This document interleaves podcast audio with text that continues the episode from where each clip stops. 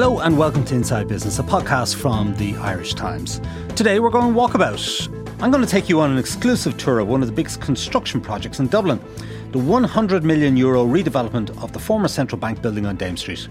The project has been taken on by US real estate investment and development company Hines with its Hong Kong partner Peterson. I went to the site and I met Brian Moran, the country head in Ireland of Hines. Brian, um, thank you for letting us in, giving us a sneak preview, if you like, of what this building is going to be uh, is going to look like. Tell us a little bit about uh, the history of this from your point of view. You're very welcome. Well, the, the project came up for sale as the central bank relocated uh, back down to the docks. Uh, it, it, has a, it's an interesting complex of buildings. You have a number, three buildings along Dame Street, which are largely refurbished at this point in time, and then the very unique and iconic uh, building designed by Sam Stephenson, the old central bank building unique because the building's actually hung, uh, which is probably the only one in Ireland of that nature. The big, heavy work is largely done at this point in time, and now we're starting to put the windows in, close it out, and uh, in Dublin we'll get to see you know, what will be quite a spectacular new plaza, renovated, expanded from what it was previously, and indeed the rooftop attraction, which will allow ultimately the public access to the roof to view the city. Okay, I'm going to head straight up to the roof to begin our tour. Let's go. Here we go. So, standing on the rooftop of the central bank, we're up on a plinth and we're facing south towards the Dublin Mountains. It's a bit of a grim day, but you can certainly have a fantastic view of the whole of South Dublin City from this, uh, certainly from this aspect. So, what's actually going to be on top of the, the new central bank, if you like? So, when you arrive at the central plaza down below, you'll actually have two stairs one going up to the office building and the other one going down to a slightly sunken, sunken plaza. And in that sunken plaza will be an entrance, and that actually will be the dedicated entrance to the rooftop. So you'll then go into that foyer, and then there'll be two dedicated high-speed lifts will take you right up to what effectively is about 14 stories up at the, at the level we're standing at now. You come out into, you can see the size of the space. It's about 2,000 square meters, 20,000 square feet, which is a very, very big floor plate. You arrive in the center here, and then there'll be a number of stairs will take you up to uh, effectively a dining and drinking area with, again, in a glass shell, but uninterrupted views around the city. So when you go to dine, you go to drink, effectively you'll be able to sit down and get these views right over the city.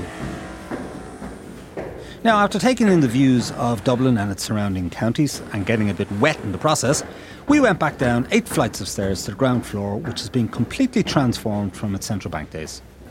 You can see in the foyer here, we've really opened it up. When you came in here, when the central bank was, was using it, there was so many security doors and you know, barriers that you couldn't appreciate the original concept that, that Sam Stephenson had, which was a very grand uh, entrance foyer, really high. Uh, you can see we've kept the original stonework, we'll be restoring that. And this area here behind us is where we've pushed out the glass a little bit more. We're looking back towards Temple Bar Temple now. Bar. So you have this big glazed window looking at, right at Temple Bar. And this will be if you work in the building and you want to have a quick meeting or just you know a, without taking your clients upstairs, it'll just be a, a, sort of lounge area for, for workers in the building to sort of hang out if you want.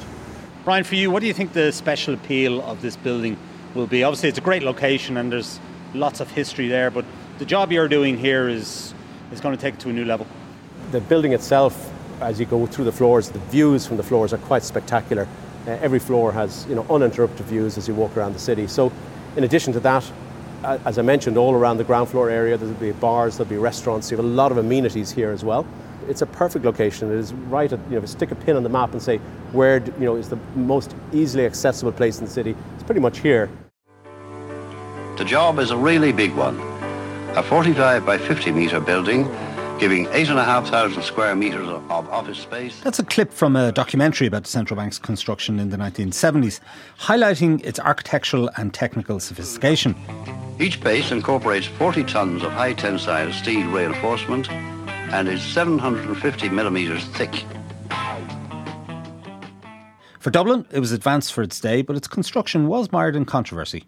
Sam Stephenson was very much the architect of the moment, and he conceived what he wanted to, it was an American style building, you know, on, on Dame Street.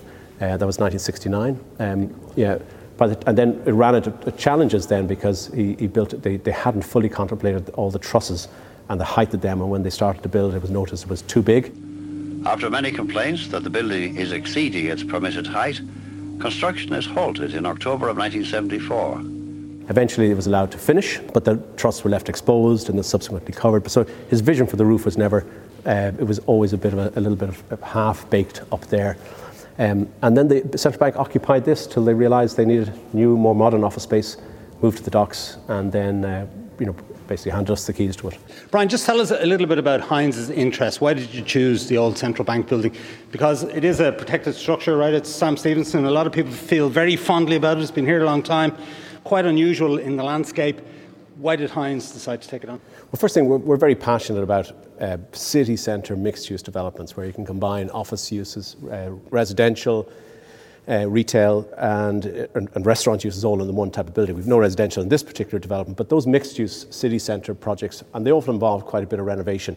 So this is no different. Uh, we obviously have to take on this project, but this particular building was completely different. As you say, it's not actually listed, but it is one that is considered by the planners uh, protected. So we had to sit down with the City Council planners and go through the plans in a lot of detail before we got planning. And they effectively said, look, on balance, what we don't want to do is list it and prohibit getting the restoration done. Let's work with you, and as long as what you're doing to the building is fully uh, it, it, works with the building, then then we can live with that. Uh, one interesting thing was when we found the when we bought the building and we actually found the original drawings by Sam Stephenson in the attic. Actually, they were stored here.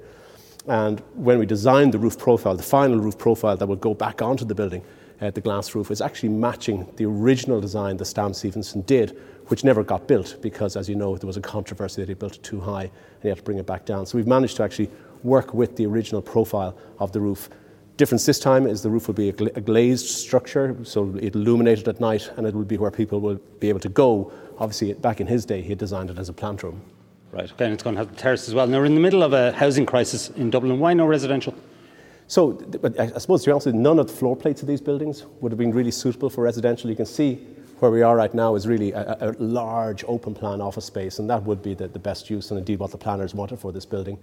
The other buildings uh, over there, again, are small in nature. That you couldn't put a large residential development in it. So, much better suited to office, retail, and uh, food and beverage uses at, at the lower level. Okay, so who's taking the offices and how many people will be in here when it's all fully kitted out? So the, the office floors, uh, we, have already leased some of the other buildings. So AmTrust, uh, a US insurance company, has taken building over there on Dame Street. This, these floors, eight floors, are all leased to WeWork. Uh, for uh, obviously, you, people have heard of the company, uh, a well-known uh, brand in the sort of co- co-working, sort of providing service offices to big corporations. So we, we think about 1,000 to 100 people will be working here when, it's, when it opens. Okay, now WeWork's been in the headlines recently. They've got, they're in some difficulties at the moment. Are they still going to be occupying Central Plaza because they're pulling out of a lot of leases that they took? Yeah, no, leases signed here. So we uh, we did that long before they ran into their current ECOP. So at this point in time, the intention is that they will proceed on and, and get this leased up. We understand they've already had very significant interest in the building uh, from various tech companies. The building is, as you know, incredibly iconic the views that we can see out the window here are, are in, in, a Dublin context, unique. So we understand that some of their pre-marketing that they've done to various companies have been very, very, very strong. Right, and you just realise actually looking out these windows how low-rise the city Dublin is. What are your thoughts on that? As somebody involved with a company that's uh, obviously in the United States, they tend to build uh, tall in a lot of cities, and I'm sure Hines have been involved in a lot of those projects over the years. Correct. Well, I think for a long time in, in Dublin City, we've been very cautious about height. I think that's correct in the Georgian areas, uh, you know, the low rise areas of the city. I think we've uh, maybe handicapped ourselves in terms of, of developing as a city, not going higher rise. It's quite interesting when you speak to you know, the, the average guy on the street. They'll walk into La Défense in Paris, or they'll go to walk down Fifth Avenue in New York and be actually like the buildings and think the context is very nice, but yet it seems to have been an issue that in Dublin that wasn't acceptable. Look, that's changed now, and I think over the next number of years we're going to see a number of higher-rise buildings start to emerge, hopefully in the right locations, like in the Docklands or to the west of the city over towards you know, former uh, brewery lands and the other lands over there toward, towards the Guinness Brewery. You'll see high-rise buildings emerge in due course. So, a very extensive and a very complex refurbishment of this building. What's the price tag? On this building? On this building, this development?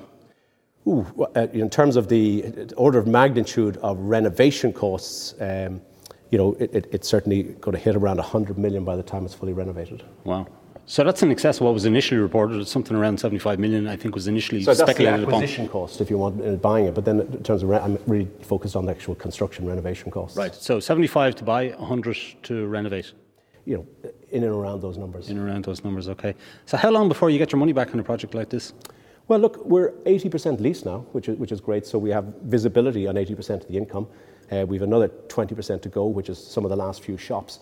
We think the retailers will take a little bit of time. We have to be closer to being finished to get them on board. But then at that point in time, we will have contracted rent that is a very strong return on our, on our money. So um, we are, in this particular case, our business plan with Peterson is to sell once we've completed.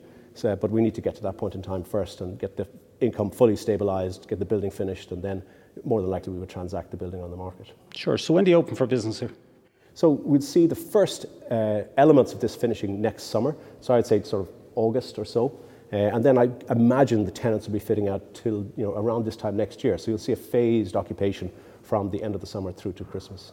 So 2021 really before the building is mostly occupied. Correct, but for example, the plaza that we spoke about, you know, that, that'll be finished. So that'll be back open to the public by, I guess, the end of the summer. Right. Okay. Um, now, tell us a little bit about Hines. Um, where, where, where did it come from, if you like? And there's a characterization of overseas property investment companies at the minute as vulture funds or as cuckoo funds coming in, buying up uh, land or projects in Ireland for cheap, um, doing them up maybe or flipping them on uh, for a big profit. Hines is, is, is kind of, well, it's a unique company globally in the sense that it, it is not just an investor, we're a developer, we're an asset manager. And in many cases, we provide services to companies in real estate just for a fee. So we're, we're an independent provider, if you want. The company was founded by Jerry Hines in 1957 in Houston uh, during the initial oil boom down there. And he sp- eventually spread out across the United States and then took the company global. Uh, we operate in retail, uh, we operate in residential, so in student housing, uh, residential developments. We're in data centers, industrial, and we're probably one of the biggest office owners in the world. So it's a very multi, multifaceted company. In terms of how we fund ourselves or where we get capital, we, we have many different sources of capital. Some where large pension funds commission us to do large projects with them. For example, we have a very big partnership with Dutch pension fund here in Dublin, APG, where we're building a lot of residential to rent. Uh, on the other hand, we work with Peterson, a Hong Kong based investor, on this particular deal. So we are very much, for many investors, a go to, uh, if you want, partner where they're looking for somebody with real estate experience, real estate skill, uh, and, and, they want to co invest with us uh, on these projects. What do you say to the characterisation by some of overseas investors as vulture funds? Look, there's no question that when the, the market crashed here, you, you know, the, the, the firm, the, the phase is used, whether it's fair or not is another issue, but there are people come in and buy distressed debt with the view to the market recovering and then selling that distressed debt. That's long over here now. I mean, I think the, the market has recovered. So what you're seeing right now is that a lot of the funds that came in during that distress time are exiting to longer term investors, pension funds. Indeed, a lot of the current uh, activity in the marketplace in the commercial uh, market is with long, you know, German pension funds, Dutch pension funds, uh, who are the long term stable type investors that any advanced economy would, would love to have because they're not coming in and out, they're providing you know, a lower cost of capital, looking for longer term returns. And what I'm seeing right now in the market is the vast bulk of all transactions are being uh, you know, driven by that type of money. What's your view of the Irish economy? What's the Hines view of the Irish economy right now? Because there are fears that the property market here is starting to get frothy again, that we may be heading back to the kind of bubble that we had in the Celtic Tiger years, uh, and fears of another recession or another crash. Yeah, I, I think it's interesting statistically. Uh, you know, and, and, our research department at Hines looks at a lot of statistics. They'd say, well, we're due a, a cooling off period, or, or because our, our, the, if you want, the recovery here has been a much longer cycle than, than would be normal. I think, though, if you look at a lot of the fundamentals, the economy is going well. Employment is good. You know, retail spend is up. So actually, the only if there, and there has to be some sort of a slowdown, but it's not going to be a, a big one, or it's not going to be a crash of any form. It'll just be a, a natural slowdown while the cycle recalibrates because the fundamentals remain very strong in terms of FDI investment here, uh, productivity, education, all the positive things you have in this country, and indeed immigration. The fact we're, we're very receptive to it and seem to be able to bring in uh, uh, as much labour as we need for the businesses that want to recruit people from abroad. So, uh, very positive, but I think at any moment of time over the next number of years, we would expect a slowdown for a period, but not a crash by any means. Yeah. Now, there were concerns that Brexit, you know, the impact it might have on the Irish economy. Did it give any pause for thought for Hines in terms of this project or some of the other projects you have underway at Ireland to maybe just sit in your hands for now and wait and see what the outcome from Brexit is? I don't think so. I think in the UK, yes. I think in, in Ireland, if anything, uh, what we've seen is greater office take up in the city centre on the back of Brexit. So definitely we, we, can see and track various companies, be it legal firms or banks or insurance companies, that have you know, put a, a flag in, in, in, Dublin, so to speak, that would not have done so uh, were it not for Brexit. I also think uh, many of the tech companies are expanding their footprint here where they want that European workforce that they don't know if they can get in London going forward. So I think it's been very positive for Dublin. I, that's not to say it's positive for Ireland overall. Uh, undoubtedly, in the agricultural sector and other areas, they're, they're, some of those are going to be hit, just already being hit, I'm sure, from the uncertainty. But from a Dublin real estate perspective, uh, Brexit, if anything, has been has been positive. So, Brian, we're walking over towards the window. We're looking uh, north across the Liffey, across the city. You mentioned earlier that there's a very unique construction in this building. Tell us a little bit about that. Yeah, well, uh, we're looking out the window here, and we can see uh, 12 bars, if you want. Now, they're they're aluminium cladding, and within those, there's actually a very thin uh, steel bar called a Macalloy bar. It's a very, very, very strong steel that is made in Sheffield, in, in England. Uh, as part of the restoration, th- those have, have, been fully restored. So we had to take off the shell, we had to clean them back, sandblast the actual original bars, double check them, and then you can see that they've all been perfectly uh, put back together again. But each two of those bars uh, are for each floor. So effectively, this floor, if you want, is held up on two of those bars. And they, uh, for each, so for each floor, you actually end up with 24 bars holding that floor. And that's the only thing holding this floor up, and then the core in the centre. So it, it's a very unique. It's uh, essentially uh, suspended from the roof, then? Suspended from the roof. So up on the roof, you have a truss that hangs out over the edge. These bars drop down and then clip into the floor at the edge, and that's what holds it up. So it's a, it, you know, clearly a, a, an incredible piece of engineering. Uh, when we stripped the bars down, we, we took one of them back to England. We tested it to stre- you know, stress, stress tested to, to destruction, and indeed it was as strong as the day was put in. So they're good for another few hundred years. Right, that's good to know, especially as we're standing on, I don't know what floor it is. Brian, you must have had a lot of observations from people here who would have been quite fond of this building and the association it had with Sam Stephenson, who was a controversial but a, a well loved architect in Ireland.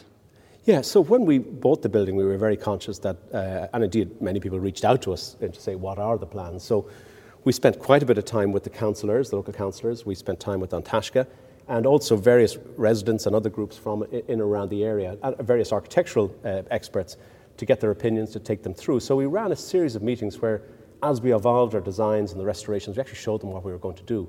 And through that process, we got, you know, people were saying, it looks fine, it wasn't scary, they could see the idea was to fully restore all the key elements of the building. Yes, we are bringing a little bit of innovation to the roof and at the, in and around the ground level where we're making it way more active if you remember when the plaza was there, you had these brutalist big walls. They will actually now be glass boxes with cafes and bars around them. So it'll add a lot more life to it. But it was done in a way that respected the original building, doesn't change the integrity of it. And indeed, the roof truss that nobody could ever see because it was hidden will actually be fully exposed. So you'll be able to see how the, old, the engineering actually works. And indeed, go up and have a, a meal sitting among all those bars and actually watch, watch that and understand it a lot better. So a lot of buy in from people. There was talk of a hotel here at one time. Did you consider that? We did. We looked at the hotel idea. But if you look at the floors where we are right now, by the time we put in bathrooms and the, you know, all the services you need for a hotel, we actually were destroying the floor plates and breaking up the building too much. So when you look at an office open plan like this, actually it respects the building an awful lot more and indeed was more consistent with the original intent that uh, Sam had when he designed it. Now, presumably you're hoping this will become something of a tourist mecca as well, especially with the rooftop restaurant with 360 degree views of Dublin. I know down in the storehouse they have the gravity bar and that's very popular with tourists. Yeah, I, I, think so. I mean, I think it will be. I, I think the, it, it's different to the Gravity Bar. Obviously, that's another experience. This is largely going to be food and beverage, so you'll be going there to have a drink or indeed going to have a meal. Uh, I, I, I, imagine when it opens, uh, because it'll be so unique and particularly being able to dine at that level and to get those views, that'll become very, very popular hence why we've separated the entrance uh, and put it uh, completely separate from the rest of the building in case there is, so that they can manage the demand actually, which is one of the things the operator is very concerned about. Yeah. Tell us a little bit about your other projects in Ireland. Uh, Cherrywood is a big one that you have on the go at the minute. Cherrywood has been a, a massive project for us, uh, undoubtedly a huge undertaking. As you know, about 400 acres out there. We have built all the infrastructure at this point, by and large, most of the infrastructure, and opened up the land. The town centre element, we're on site with about 1,000 units currently. Another 400 will go on site early next year, and then the retail will follow. And then we've sold the rest of the housing land to other home builders outside the town centre, which was always part of our business plan, uh, that we would you know, stick with the more complex town centre elements, and then we bring in other builders to do the, those other elements. So if you go to Cherrywood today, you'll see about 10 cranes up in the town centre. It's, it's a huge hive of activity. And going into next year, you're going to see three or four other home builder developers actively building uh, out on the site. The parks are in, uh, there's 83 acres of parks, uh, the playing fields are there. We planted over 3,000 mature trees, they're about four metres tall. So they'll be about six metres tall by the time the first residents are moving in. And the Department of Education have just told us that they're now taking names for the first school that will open there next September, which they're going to open in prefabs and then actually have their full first, full first 700 pupil school open for the following year. So an awful lot of activity out there. That's been a big focus for us. Um, the other big large uh, residential led development we're doing right now is down at Bailey Gibson and Players Wills off the South Circular Road, and that we're in the pre planning stage, about to lodge the first of a number of planning applications early next year. And again, a very exciting project uh, right in the city centre, again, residential led, uh, which, you know, big piece of work for us. Yeah, sure. What about Clonliffe? Um, well, we, as people have noted in the, in the papers, we have been involved in discussions there.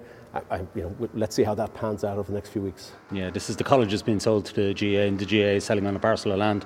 Essentially, that, that's what's happening there. Um, you've also been name checked against the Diageo development uh, down at the St James's Gate Brewery. I think you're one of uh, three parties. Is it still still in? That's what we've read in the media. Yes. Right, well, you can fill us in right now. You can tell us the latest.